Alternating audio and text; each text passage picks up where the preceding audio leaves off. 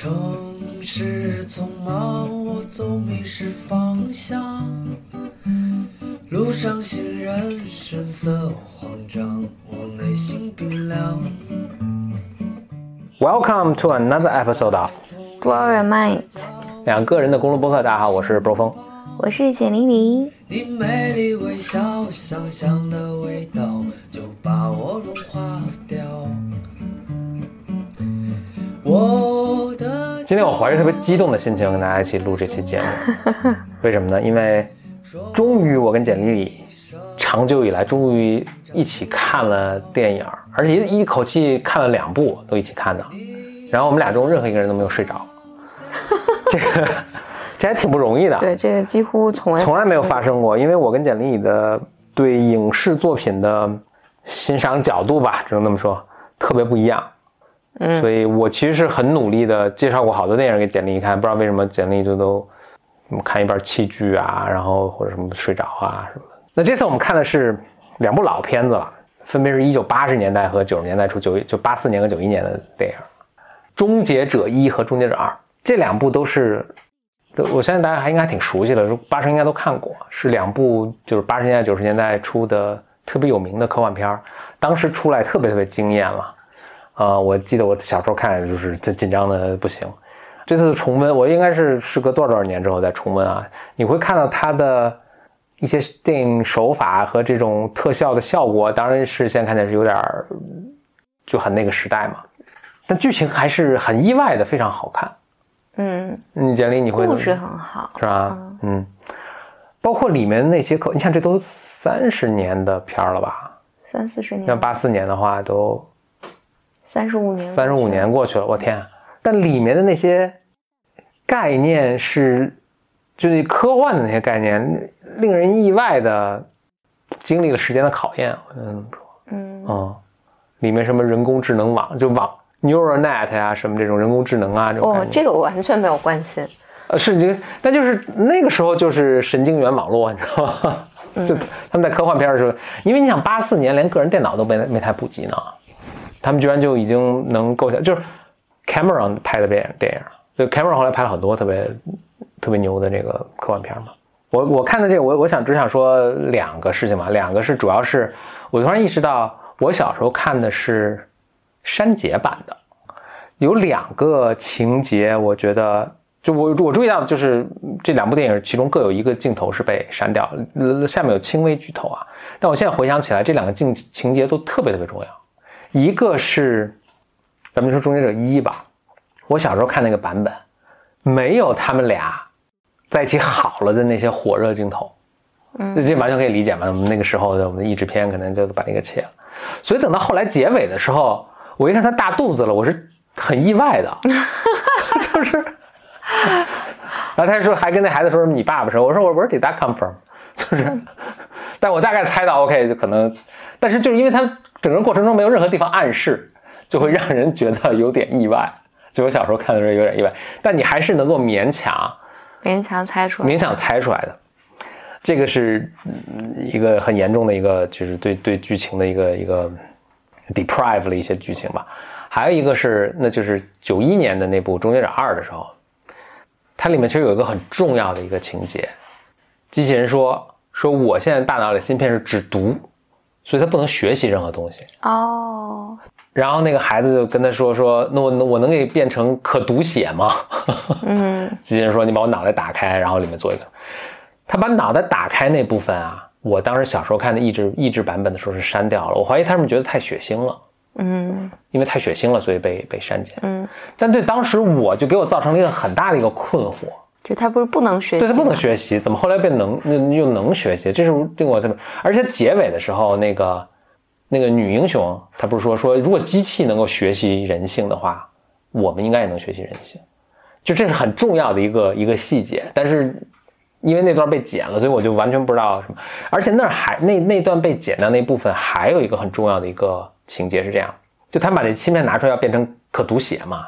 他妈不是想趁这个机会想把这个芯片给毁掉嘛，嗯，因为他觉得机器人反正都危险什么的。这孩子这没让他妈干这事儿，他们就起了争执。这孩子就跟他说，跟他妈说，我我这是要领导世界的人，你我如果你都不听我的，我怎么能说服别人来跟追随我呢？就把他妈说服了。这个特别重要的是，就所有电影它都得有一个环节，就是它里面的主人公都有一个转变的机会。其实这个是这个小男孩一个转变的一个机会，这是一个小男孩转变的一个机缘。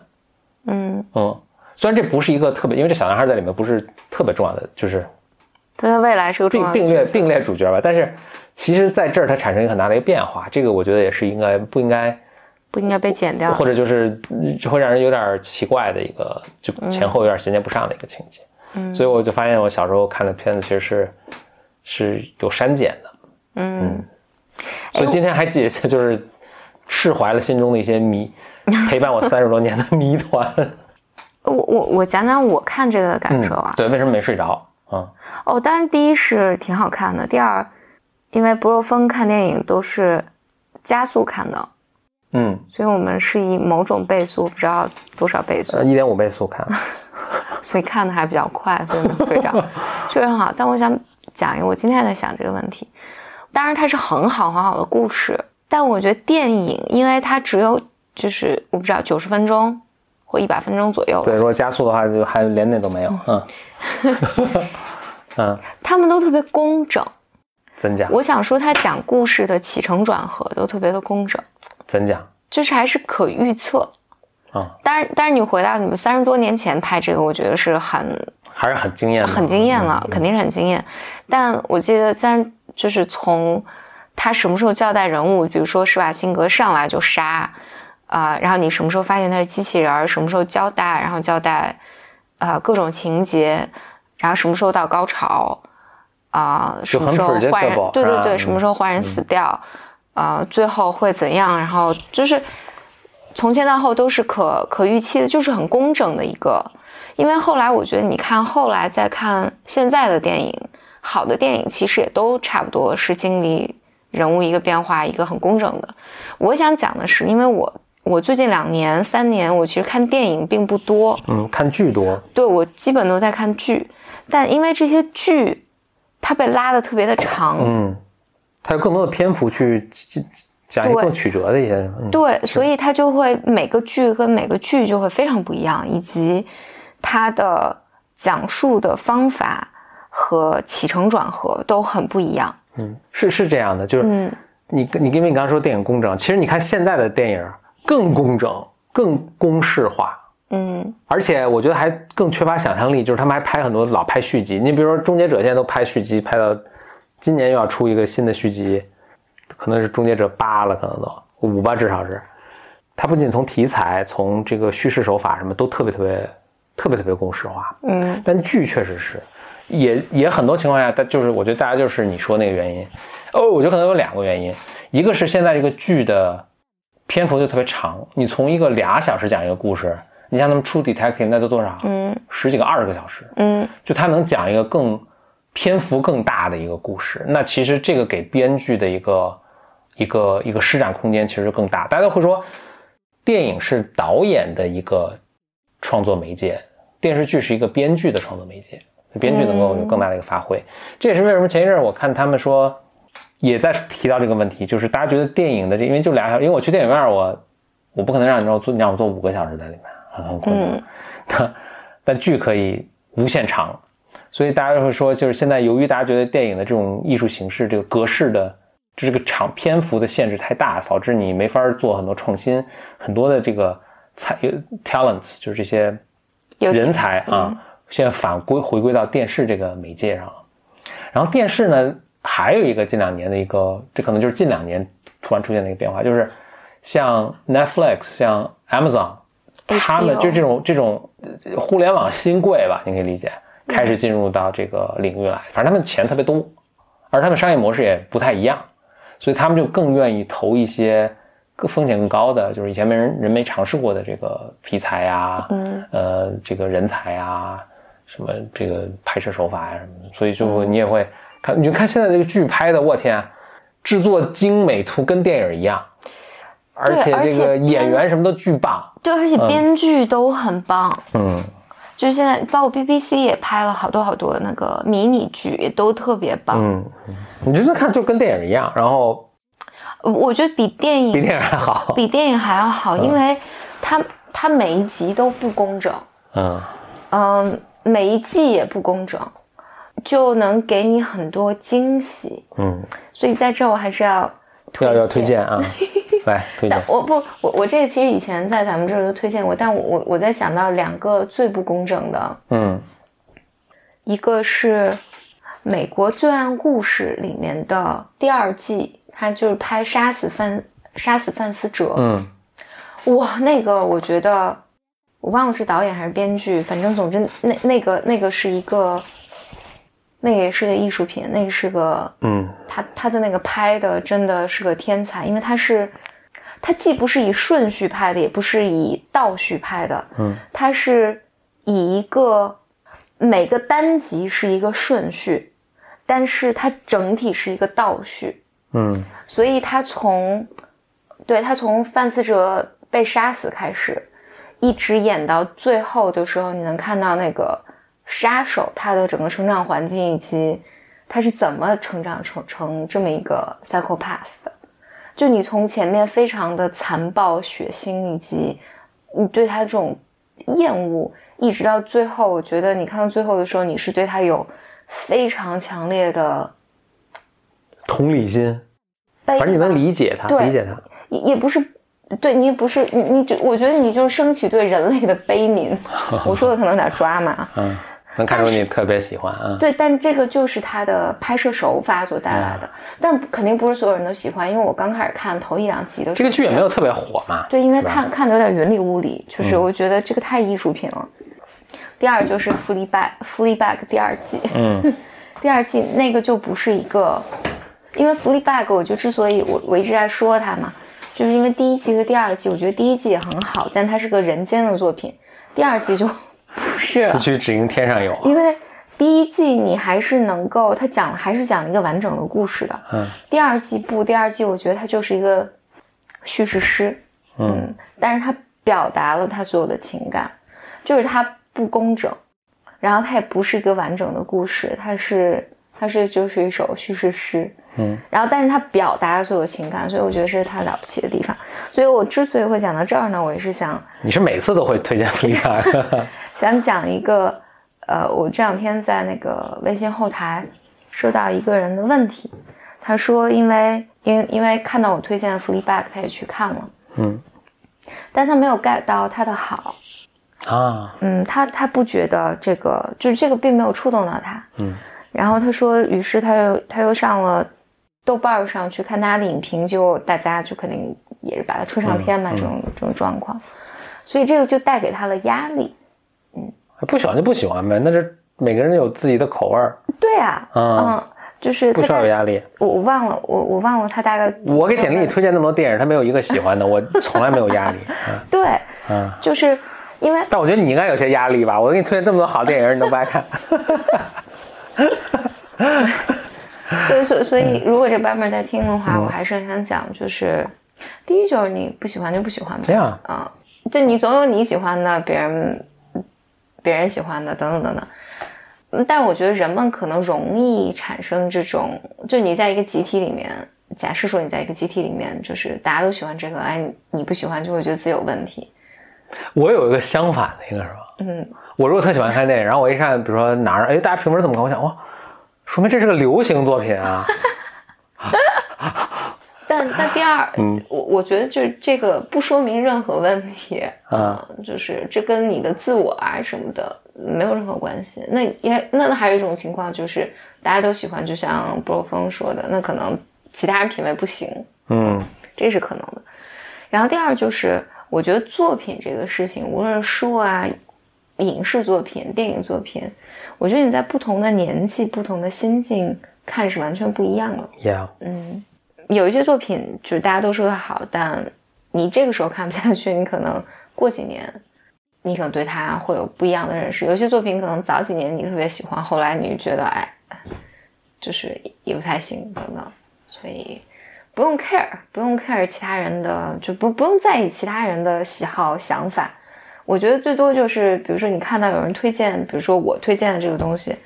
你就把它当成一个一一个 data point， 一一个一个数据值吧。做一个参考，你就觉得哎，有人推荐它我就看一下，喜欢就喜欢，不喜欢就不喜欢。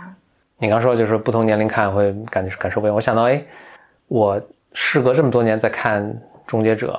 嗯，我注意到一个以前没注意到的事情，就施瓦辛，因为这两个主角都是施瓦辛格嘛，施瓦辛格因为这两个片，一个八四年一个九一年，那中间隔了好几年，在这期间他的演技还是大大提高了的，嗯，对吧，他那个他第一他都演个机器人嘛，但是第一个就你像你也说那不那么机器， 嗯, 嗯第二个呢非常有趣的是，它既是更像一个机器人，但同时又更有人性。嗯嗯，所以我觉得这个还是，虽然你说他演一机器人好像不需要特别高演技，但我觉得他还是哇很高的演技，把握的很啊！对对对，反正就是反正有有，因为那个片出来的时候，有人就会当时的影评都会笑，他说这个就特别适合适合施瓦辛格演，因为他完全没有演技。但其实你看那第二个，还是我觉得还是明显，就都是个机器人的角色，那明显是他既更机械，把机器展那面展现得更好，但同时又把人性的那一面，就在这个机器人在学习的那面，我觉得还真是很了不起。这是为就是他，你看最后当了州长啊什么，就很很很了不起的一个人。大家老觉得他就是一身肌肉，其实不是啦，很聪明的一个人。嗯嗯，我想跟这白门先生说一句，说一句的是，但我也不觉得你应该就完全不介不在意别人的推荐，尤其是我很。就我我我很尊尊敬的人，就他的 ideas 我 respect 的人，我觉得他的聪明啊什么，他推荐一个什么东西，我其实都会认真去去看一下琢磨一下的。最后也可能我喜欢我也不喜欢，但我会即使比如说我不喜欢，我也想想就比如他在从中看到的是什么，为什么我会不喜欢等等。就我觉得这是一个挺好，就是意你意见跟别人不合，其实反而是一个很好的一个学习的一个机会，就或者更多了解自己的一个机会。嗯嗯嗯。不过你说这个，我觉得恰好就是。我觉得人们在和别人不一样的时候的一些焦虑，对，但我觉得不要有压力，嗯，这不是一个，就不要不要把这个 take 成一个压力，就把它当成一个，嗯，嗯就是我就更多了解自己的一个机会，一个机会，嗯、对对对，嗯、以及 Fleabag Fleabag 这个，包括我我一直在说那个杀死犯罪者，嗯，以及我现在看的所有的剧，嗯 ，Brofeng 也都没看过，对。嗯，只有因为你每次你每次我甚至我甚至也不太，你都不推荐我，我也不会推荐。我唯一一次就是呃，上次你因为 Fleabag 给你推荐的特别狠嘛，我还动略有动心说要不要我看，然后你你在播客里说我应该不会 get，、嗯、我就算了不看了。对，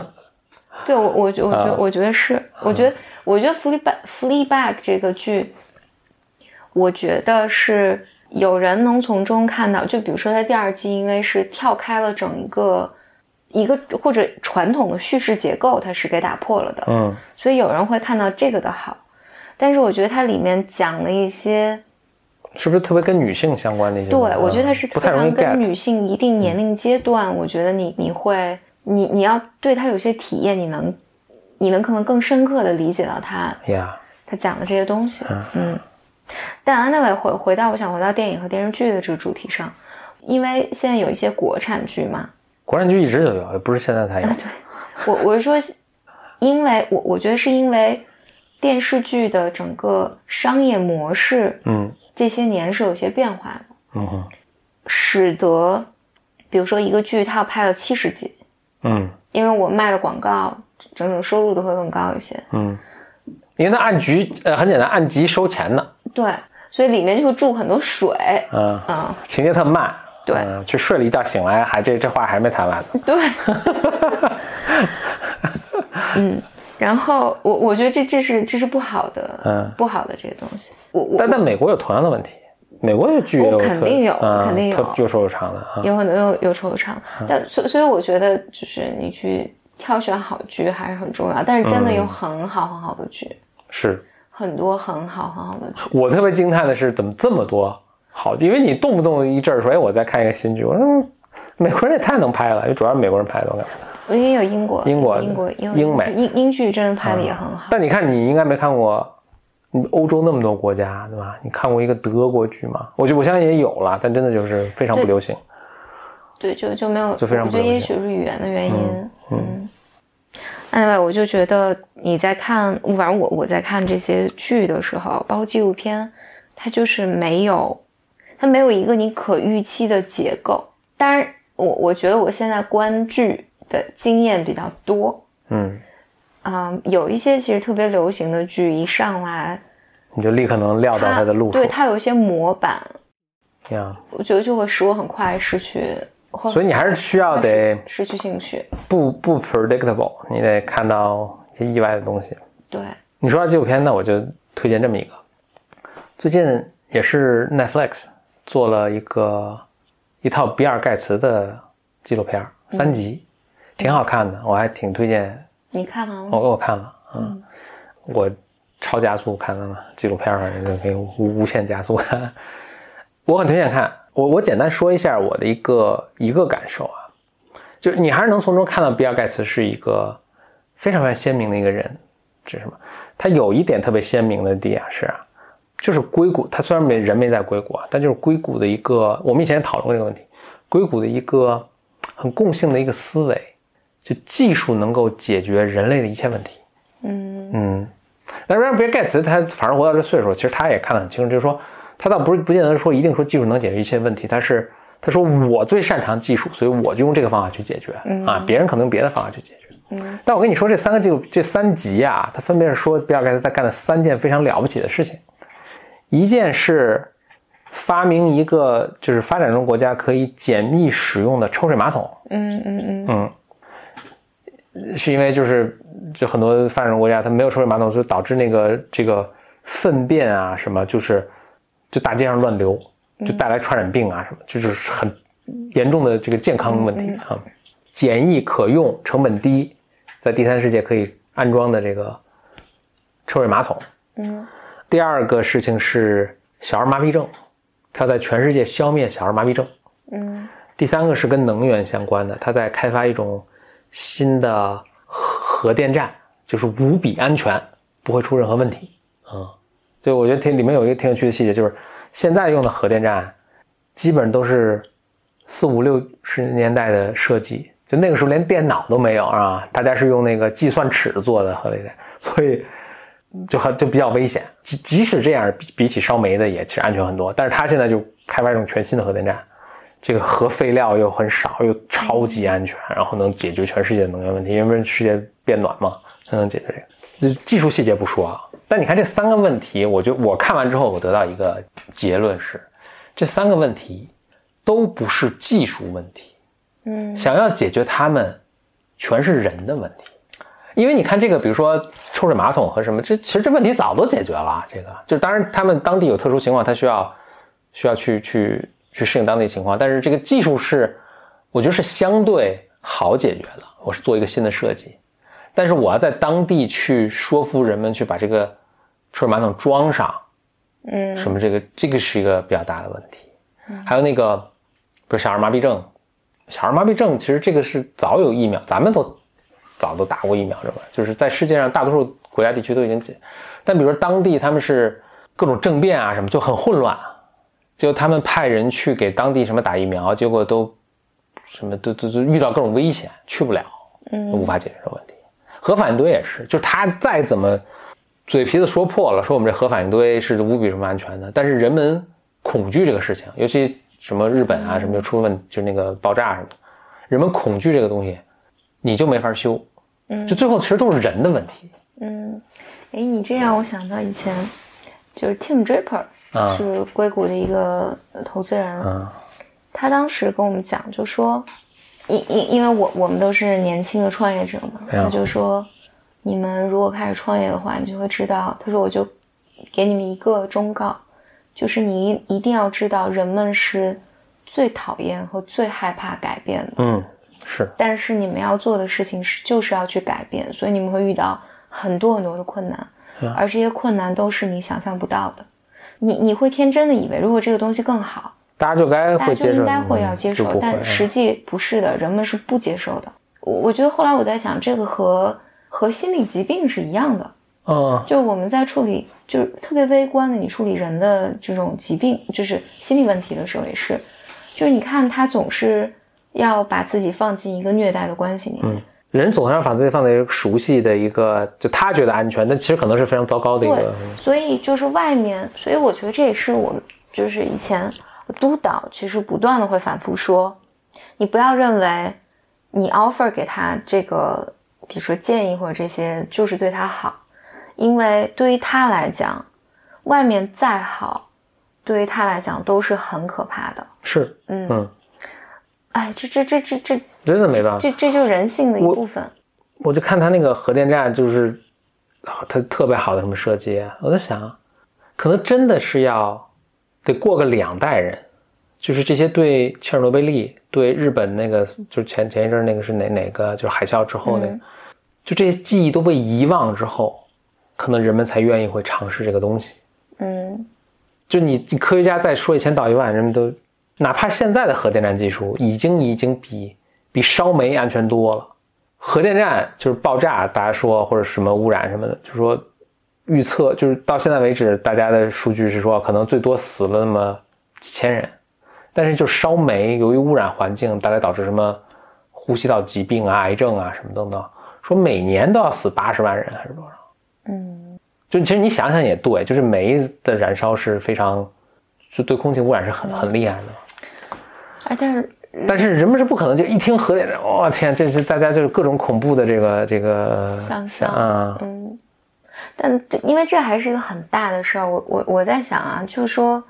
我想，因为你刚才说这，我还在想，因为现在我就老抱怨说我我们现在住这个房子装修的很不好住嘛，嗯、就是里面反正就不是那么好住，嗯。其实有一些很小的改变就可以改变它，嗯。但是。就是很困难，嗯，就是反正人就是特别不理智嘛，那这就真的没办法，哪怕你知道你自己不理智，你还是不理智，嗯，就无法无法克服。对，还有一个我在想，就是我现在比尔盖茨真是很了不起，哇，非常了非常了不起的人，因为多少人有再多的钱不会为去去做，因为这些都是很困难的事情，嗯嗯，哎，这让我想到就是当时。也是 Tim Draper， 因为他也是一个 billionaire 嘛，嗯、是亿万富翁。他当时在训练我们的时候，他也会说，比如他他有一次出了一个，他说你们想一下，因为他在非洲买了一个岛，嗯，他就说他在想用这个岛来做什么，然后我们就想什么什么开发旅游景点啊什么的，然后他想的就是如何能用这个岛来解决。一些问题，比如说农业的问题啊，嗯、什么的问题，就总总总之就有这个资源，我们来解决一些人类的问题。Yeah, 嗯嗯，就很了不起吧？呀、yeah, ，就是有些人就 think big 嘛，比尔盖茨当然是典型的那 Elon Musk、嗯。我就所以我就在想，哇天哪，这这是什么样的？比尔盖茨在经历了什么样的人生？嗯嗯，他有机会，然后他有这个愿望，来帮助人类。嗯哦，这这这这这真是，呀、yeah, ，非常，总之非常了不起。然后，嗯，纪录片也很推荐大家去看了。我想回到我的那个 takeaway， 就是技术是个很重要的，这就是这个嗯，解决这个整个问题中非常重要的一环。但我现在真是越来越深刻的感觉到，不是最重要的一环，就你得改变人心是最重要的一环。嗯，那这个可能真的，谁谁谁也没有什么特别特别好的方法。这。这但但我我我觉得这个东西可能是一个，如果你把你就说你把镜头如果拉得更远一点，嗯，你从一个时间的维度上去看的话，一定是有一个规律的，就是人们接受一个新的事物，就这个我想回到心理咨询上来讲，就是实际上心理咨询里面发现问题，就是说这是什么问题，这个人为什么会有这样的问题，这是最容易的。嗯，但其实最难的就是说心理咨询是个艺术的原因，它不是个科学，它不是个数学。就我觉得科学数学是你知道问题，你知道问题的原因，然后你就有一个公式或者有有一个方法，你就能找到解决办法。但心理咨询就是因为初学者或者刚开始学习心理咨询的，你就会觉得我应该是哇，我很快就知道它是什么问题。哦、我很快就知道他是为什么造成这样问题，但其实真正难的就是让一个人去发生改变，嗯，就真正难的就是你你帮助他建立新的应对世界的办法，然后来替代旧的旧的办法，这就是最难的东西，然后这就是需要非常长的时间以及艺术来达成的。说到心理咨询，我再补充一个细节，它里面有一段是说到比尔盖茨小时候他是一个很很困难的孩子，就是很很很叛逆的，叛逆我觉得不是一个准确词，反正跟他跟他妈妈闹，十二岁吧应该是，闹的就没法过了这日子，就一起去看那个 family counseling， 嗯，就是家庭咨询，家庭啊。比尔盖茨说这个对他影响很大，就是那个那个咨询师，嗯，就跟他聊，就是花了好几个月的时间，终于使他相信。你像比尔盖茨从小就是一个特别自我意识特别强的一个人啊，嗯，花了好好几个月的时间，终于让他相信，就说父母其实是为了你好。父母其实不是跟你对着干的，父母是为了你好。嗯，嗯，很有趣的一个细节。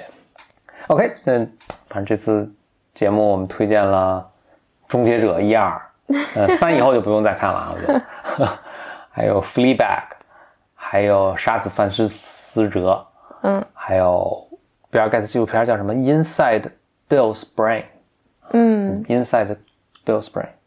加之我今天还在 B Y M 财报共读里面推荐了